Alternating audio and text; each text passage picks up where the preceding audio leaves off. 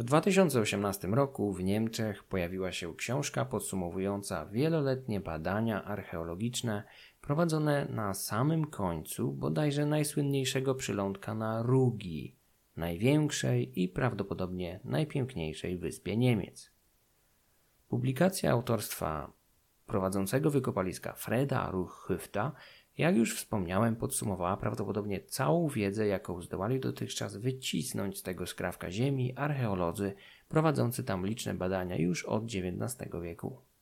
Ostatnie prace przebiegały pod naciskiem potężnej i nieubłaganej siły niezależnej od człowieka, jaką jest Morze Bałtyckie. Przylądek Arkona jest otoczony ponad 30-metrowymi wapiennymi klifami, które wcinają się w morze, dzięki czemu lokalizacja przybiera majestatyczny i bardzo malowniczy wygląd.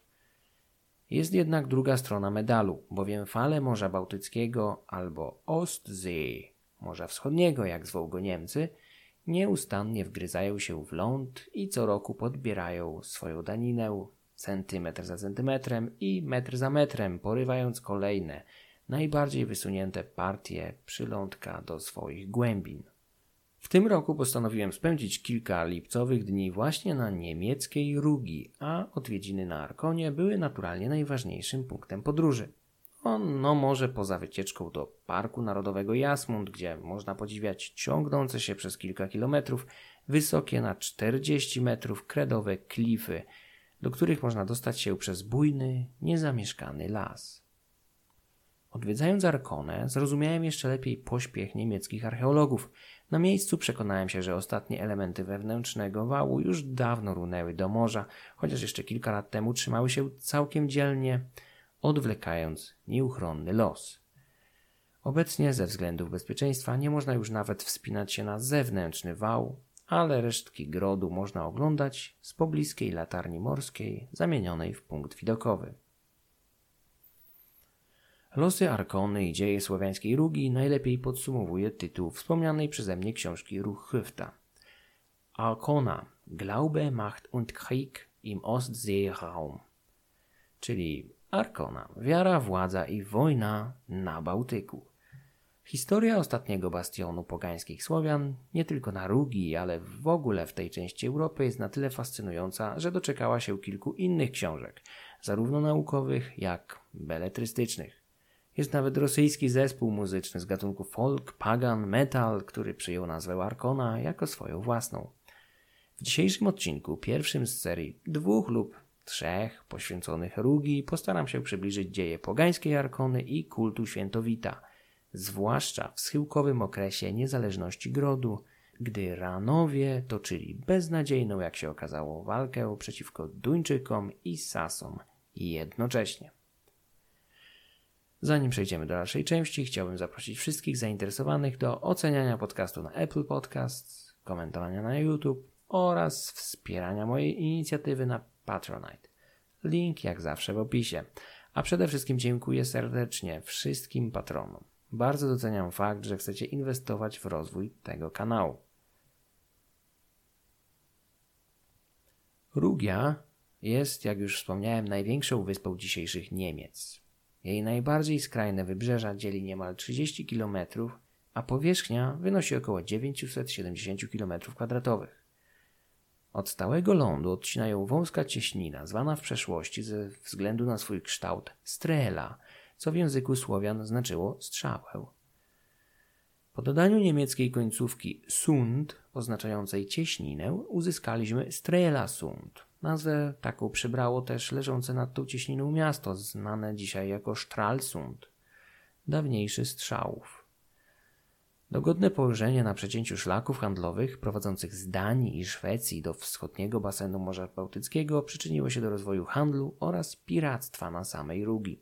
Ranowie, bo tak najczęściej nazywa się słowiańskich mieszkańców tej wyspy, żyli z rolnictwa, rybołówstwa, handlu i napadania na sąsiadów bądź kupców korzystających z morskich szlaków handlowych, np. między Wolinem a Hedeby, bądź innymi emporiami bałtyckimi. Sama nazwa wyspy budzi od dekad liczne kontrowersje, w tym dotąd niewyjaśniony spór o jej pochodzenie. W źródłach wczesnośredniowiecznych spotykamy się z określeniami Rujana, Rana, roja, ruja, roje i inne. Samych zaś Rugian zwie się Ruanami bądź Rugianami. W języku polskim przyjęło się określenie Ranowie, z którego będę tutaj korzystał najczęściej.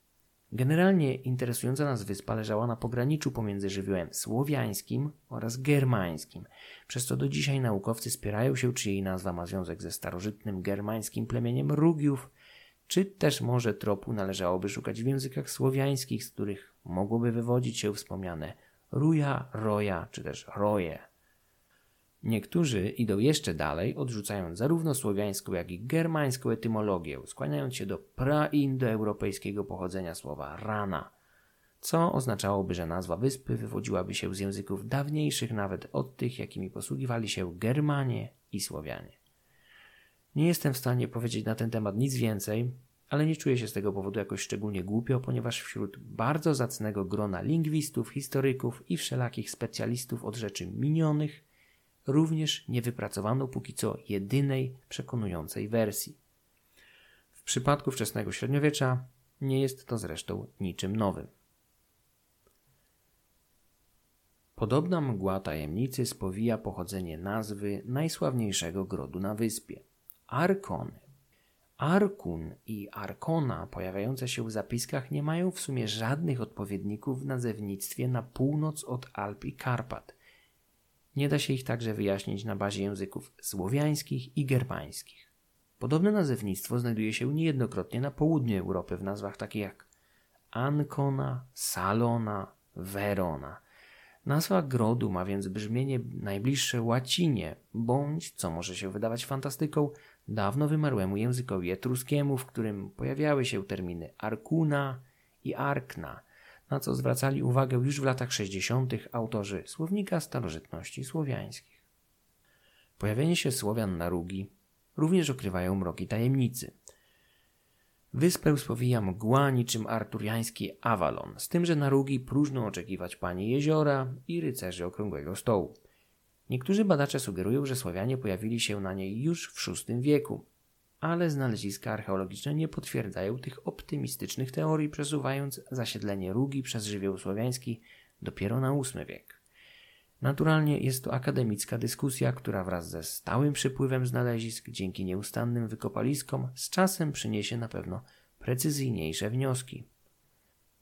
Teoria o wczesnym osadnictwie słowiańskim promowana była niegdyś przez Henryka Łowmiańskiego, powołującego się na liczne w rejonie nazwy pochodzenia słowiańskiego, znajdujące się także na przeciwległych wyspach duńskich. Istnienie tych toponimów już w dawnych, wczesnośredniowiecznych przekazach skłaniało go w kierunku poglądu, że Słowianie musieli pojawić się tam wcześnie, skoro ich nazewnictwo przyjęło się tak powszechnie. Ranowie zamieszkiwali nie tylko wyspę. Ich osadnictwo szybko rozlało się na okoliczne wybrzeża dzisiejszych północnych Niemiec, sięgając niejednokrotnie nawet 30 km od wybrzeża w głąb lądu. Ufni w swą siłę zaczęli również kolonizować leżące dalej na północ wyspy Lolland, Falster i Möen, które w późniejszych latach znajdą się pod panowaniem duńskim i tak zostanie aż do dnia dzisiejszego. Ekspansywność Ranów przyczyniła się do licznych konfliktów z sąsiadami – nie tylko Sasami i Duńczykami, ale przede wszystkim żyjącymi na kontynencie Słowianami skupionymi w Związku Wieleckim. Ranowie regularnie wiązali się sojuszami z Sasami, aby przeciwważyć swoich wieleckich sąsiadów, których często napadali i rabowali, z wzajemnością zresztą. Myliłby się ten, kto uważał Słowian pułapskich, do których można zaliczać również Ranów, za ludzi tworzących jakąś poważniejszą, ponadplemienną wspólnotę. Jednoczyli się ze sobą jedynie w przypadku wspólnego zagrożenia. Poza tymi wyjątkowymi sytuacjami zaś toczyli ze sobą okrutne, długotrwałe i wyniszczające wojny. Przykładem takiej polityki był sojusz Ranów z Sasami przeciwko Wieletom i Obodrytom, którego kulminacją była bitwa nad rzeką Reknicą w 955 roku.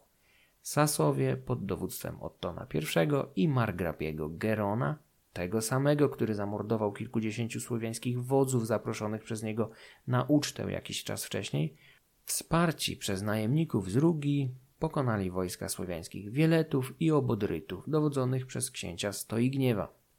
Dla spotęgowania szoku wśród pokonanych, dzień po bitwie wymordowano 700 wziętych do niewoli jeńców z armii Stoigniewa. On sam zginął podczas walki.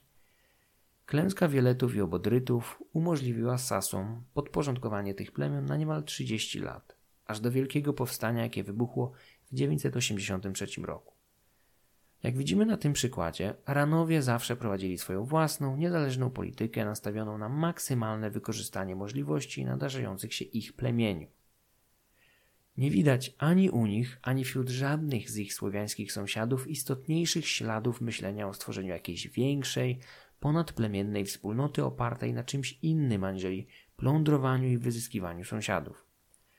Może niektórzy książęta obodrytów wykazywali się świadomością nieuchronności historycznej, ale najczęściej ginęli oni w zamachach organizowanych przez własnych współplemieńców lub inicjowanych z zewnątrz. Co prawda w X i XI wieku w siłę rośnie Związek Wielecki składający się z kilku lokalnych plemion, jednak także ta organizacja nie wybije się nigdy na stworzenie nowoczesnego, według średniowiecznych standardów państwa, które mogłoby zjednoczyć wokół siebie powoli tracące niezależność plemiona Słowian Pułapskich. W ogóle sytuacja na Pułabiu we wczesnym średniowieczu przypomina nieco stosunki panujące między greckimi miastami państwami w okresie klasycznym. Polejs potrafiły się zjednoczyć przeciwko wspólnemu zagrożeniu ze strony Persji, chociaż też nie wszystkie, bo nie jedno greckie polejs, tak jak na przykład Teby, szło ramię w ramię z wojskami króla królów. Już po zniknięciu bezpośredniego zagrożenia ze strony azjatyckiego imperium, Grecy wesoło rzucali się sobie do gardeł, walcząc niczym żaby w przepełnionej po brzegi kałuży, nie dostrzegając innych zagrożeń. Na przykład rosnącej w siłę Macedonii.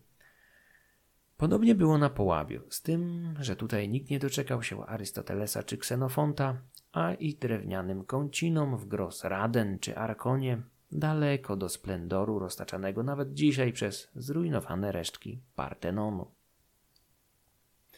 Problemem całego Połabia, a w tym także i Rugi, było niemiłosierne rozdrobnienie plemienne, dzięki czemu siły zewnętrzne, takie jak rosnące cesarstwo niemieckie czy królestwo Danii, były w stanie po kolei rozprawiać się z tymi wszystkimi wagrami, obodrzycami, wkrzanami, czrespienianami, chyżanami, tolężanami, redarami, morzycami, rzeczanami, hawelanami i wieloma, wieloma innymi.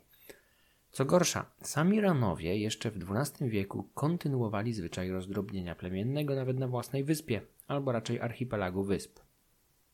Bowiem na przykład dzisiejszy półwysep Wittow, na którym znajduje się przylądek Arkona, w średniowieczu był wyspą oddzieloną od reszty Rugi wąską cieśniną. O samym ustroju ranów nie wiadomo wiele poza tym, co zawdzięczamy relacjom Saksogramatyka i Helmolda. Szczególnie ten pierwszy okazał się bardzo pomocny w przedstawieniu relacji wewnątrz plemiennych i polityki ranów u schyłku ich niezależności, to jest w XII wieku. Rugia jest, jak wiemy, wyspą o postrzępionych wybrzeżach. Jest pełna zatok, pomniejszych wysepek i półwyspów. Do tego zalesienie i liczne morenowe wzgórza potęgowały zawsze problemy komunikacyjne na tym bądź co bądź niezbyt rozległym terytorium. W efekcie na wyspie w średniowieczu nie powstał żaden duży ośrodek miejski, a życie skupiało się wokół kilku mniejszych grodów. W Arkonie, Górze, Garćcu czy Zagardzie. O kontrolę nad całym plemieniem w późnym okresie opisanym przez chrześcijańskich kronikarzy konkurowali ze sobą lokalni książęta oraz kapłani wszystkich bogów wyspy, z których do największego znaczenia w XII wieku doszedł czczony w Arkonie świętowit. W innych miejscowościach znajdowały się sanktuaria poświęcone innym bóstwom. Na przykład w Garćcu saksogramatek wspomniał o kulcie Rujewita, Porenuta i Porewita – których kąciny i posągi zniszczono zaraz po zdobyciu Arkony. Opowiem o nich w jednym z kolejnych odcinków, dzisiaj zaś skupię się na arkońskim świętowicie. Najlepszym przewodnikiem w naszej podróży śladami świętowita będzie duński kronikarz Saksogrammatyk, o którym wiemy niemal tyle co nic. To znaczy, żył w XII wieku, a pracował w kancelarii ówczesnego biskupa Roskilde, Absalona, później mianowanego arcybiskupem Lundu, głównego inicjatora podboju Rugi w latach 60. XII wieku. We wszystkich odcinkach będę nazywał Absalona biskupem, ponieważ arcybiskupstwo otrzymał dopiero po interesujących nas wydarzeniach. To na polecenie swojego przełożonego Saxo stworzył to monumentalne dzieło Gesta Danorum, opisujące w szesnastu księgach całą znaną wówczas historię Duńczyków od okresu legendarnego, pełnego heroicznych wyczynów, aż po koniec XII wieku.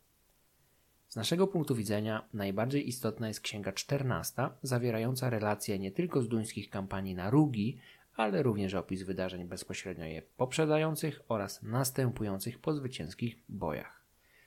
Dzieło Saksa jest o tyle wyróżniające się na tle innych tego typu kronik średniowiecznych, że zostało napisane żywym językiem, do tego pełnym barwnych opisów zwyczajów, świątyń czy choćby posągów pogańskich bóstw.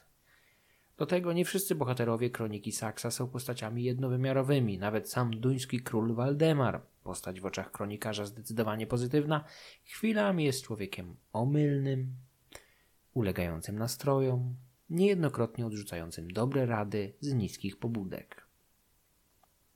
O Arkonie Sakso pisze, cytuję, Miasto to leży na szczycie wysokiego klifu i jest od wschodu, południa i północy silnie umocnione nie sztucznie, lecz przez naturę, jako że strome krawędzie klifu niczym mury wznosiły się tak wysoko, że żadna strzała nie mogła dosięgnąć szczytu.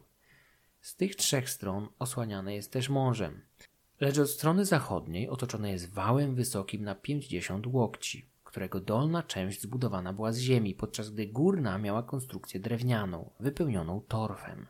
Po północnej stronie znajduje się źródło, do którego mieszkańcy przychodzili ubezpieczoną ścieżką, którą Erik Emune swego czasu zablokował im, także pokonał ich on przy oblężeniu zarówno brakiem wody, jak i siłą zbrojną.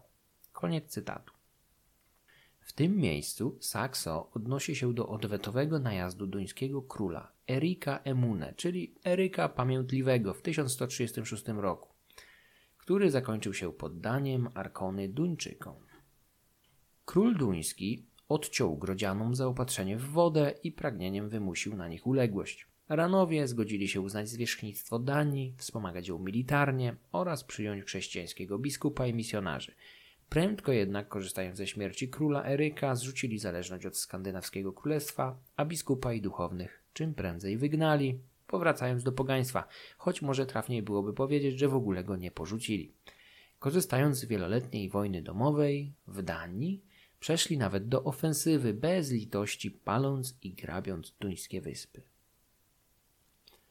Wróćmy jednak do opisu Arkonu, jaki pozostawił nam Saxo. Cytuję.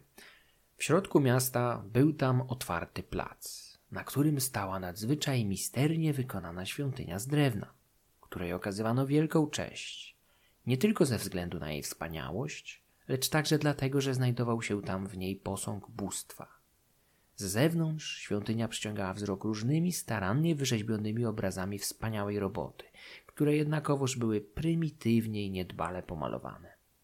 Było tam tylko jedno wejście, lecz sama świątynia podzielona była na dwie przestrzenie, z których zewnętrzna biegła wzdłuż ścian i miała czerwony sufit, podczas gdy wewnętrzna Opierała się na czterech filarach i zamiast ścian miała zasłony i nic wspólnego z zewnętrzną, poza sufitem i pojedynczymi belkami. W świątyni stał wspomniany posąg w nadludzkich rozmiarach. Miał on cztery głowy i tyle samo szyi, z których dwie zwrócone były do przodu, a dwie do tyłu. Tak samo z tych dwóch głów zwróconych do przodu, jak i tych dwóch zwróconych do tyłu, jedna patrzyła w prawo, a druga w lewo. Ogolona broda i przystrzyżone włosy wskazywały, że artysta, który wyrzeźbił posąg, miał na względzie zwyczaj, jaki panował pomiędzy Rugianami.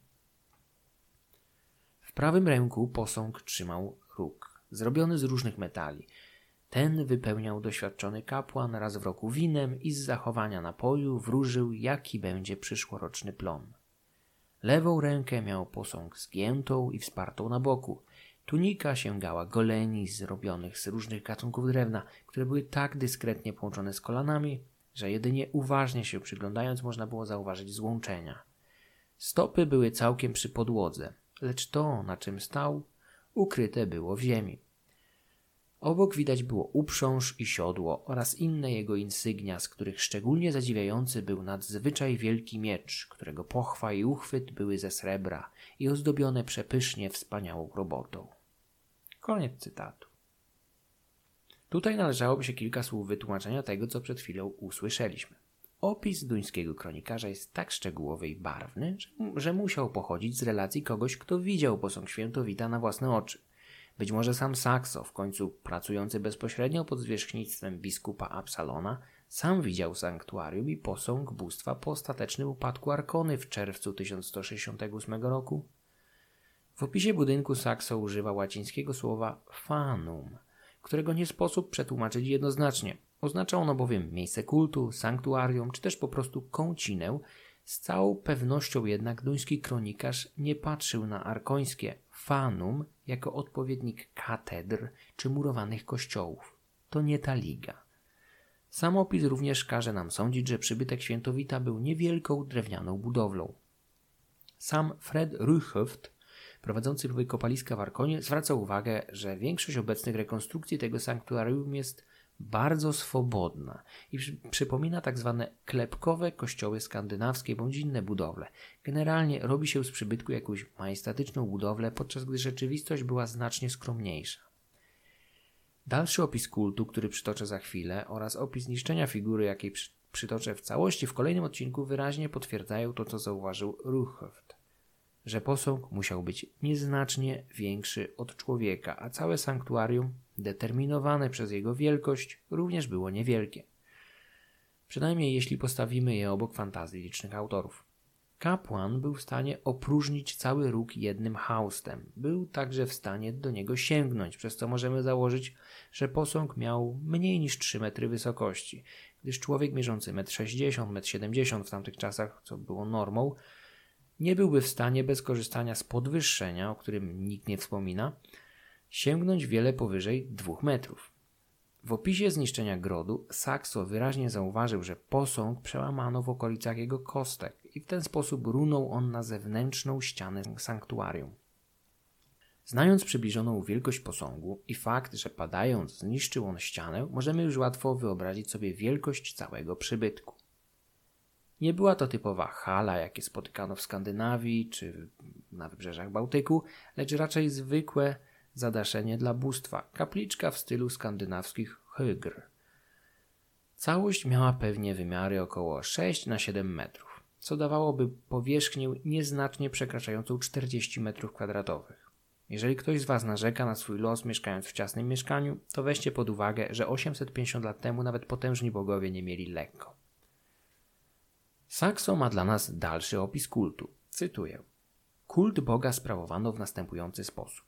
Raz w roku, gdy żniwa zbliżały się ku końcowi, zbierał się cały lud wyspy przed świątynią. Składano bydło w ofierze i spożywano uroczysty posiłek ku chwale bogów. Kapłan, który w odróżnieniu od tego, co było raczej obyczajem mieszkańców miasta, miał długie włosy i brodę, zwykle na dzień przed świętym oprządkiem szedł do świątyni, której próg jedynie on miał prawo przekroczyć i sprzątał i porządkował starannie, przy czym musiał uważać, by wstrzymywać oddech. Także za każdym razem, gdy potrzebował zaczerpnąć powietrza, musiał śpieszyć do drzwi, by Bóg nie został skażony tym, że jakiś człowiek oddychał w jego bliskości. Dzień później, gdy lud rozłożył się obozem przed drzwiami świątyni, brał kapłan róg z ręki figury i sprawdzał dokładnie, czy napój w nim znikał. Co uważano za ostrzeżenie, że będzie nieurodzaj w roku następnym, w związku z czym zobowiązywał on lud do oszczędzania aktualnych plonów, by zachować coś z nich na rok następny. Jeżeli napój nie znikał, wróżyło to pomyślny rok. W zależności od tego, co róg przepowiadał, nakazywał on więc ludziom albo oszczędzać aktualne zbiory, albo korzystać z nich dosyta. Następnie wylewał on wino jako ofiarę u stóp posągu, napełniał róg na nowo i udawał, jakby pił na jego cześć. I jednocześnie wzniosłymi słowami prosił on o powodzenie dla siebie i ludności kraju, o bogactwo i o zwycięstwo, po czym przykładał róg do ust i pił to szybko jednym haustem, po czym ponownie napełniał go i wkładał ponownie w prawą rękę posągu. Było tam też ofiarowane ciasto miodowe owalnego kształtu, które było prawie na wysokość człowieka. To ustawiał kapłan między sobą a ludem i pytał następnie, czy go widzieli. Gdy odpowiadali oni, że tak, wypowiadał on życzenie, by nie zobaczyli go w następnym roku. Przy czym sens tego nie był, że życzył on sobie lub ludowi śmierci, lecz żeby rok był pomyślny, a ciasto większe. Następnie błogosławił on lud w imieniu Boga, pouczał ich, by okazywali mu swój szacunek częstymi ofiarami, których oczekiwał jako słusznej zapłaty za zwycięstwa na lądzie i morzu. A gdy to zostało dokonane, spędzali resztę dnia na wielkiej uczcie, gdzie obiadali się dosyta darami ofiarnymi, także to, co zostało poświęcone Bogu, pożerali oni sami. Na tej uczcie uważano za czyn miły Bogu upić się, a za grzech pozostawać trzeźwym. Na potrzeby kultu musiał każdy mężczyzna i kobieta rocznie płacić jedną monetę, a Bóg ponadto otrzymywał jedną trzecią łupów, jakie zdobyli, bowiem uważali, że powinni dziękować mu za jego pomoc. Było też przydzielonych mu trzysta koni i tyluż wojowników, którzy walczyli dla niego i którzy musieli przez to oddawać kapłanom całe łupy, które zdobyli, czy to było wzięte z bronią w ręku, czy ukradzione. Za te pieniądze, które wpływały tam z tego tytułu, polecał on przygotowywać wszelkie szlachetne precjoza i różne ozdoby do świątyni, które przechowywał w zamkniętych skrzyniach, w których też oprócz mnóstwa pieniędzy przechowywano liczne sztuki purpury, które były całkiem zniszczone upływem czasu, jak i liczne dary, częściowo od ludu, a częściowo od indywidualnych osób, które były dane im jako dary ofiarne dla pozyskania szczęścia i powodzenia.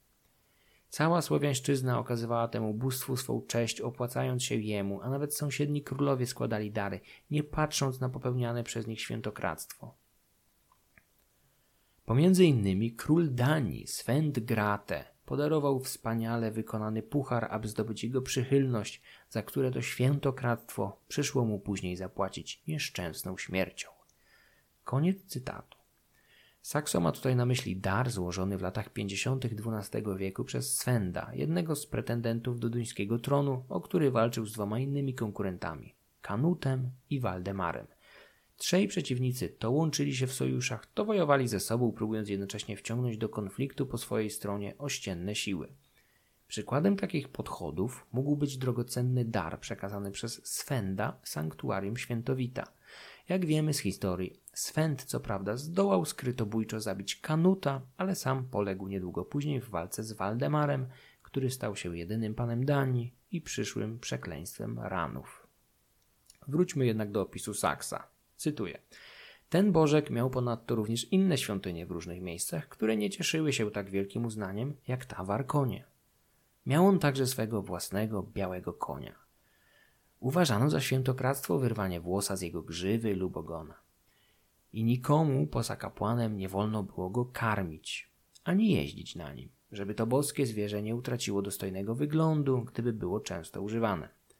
Rugianie uważali, że na tym koniu Swantowit, tak zwano bożka, jeździł, gdy walczył przeciw wrogom swej świętości.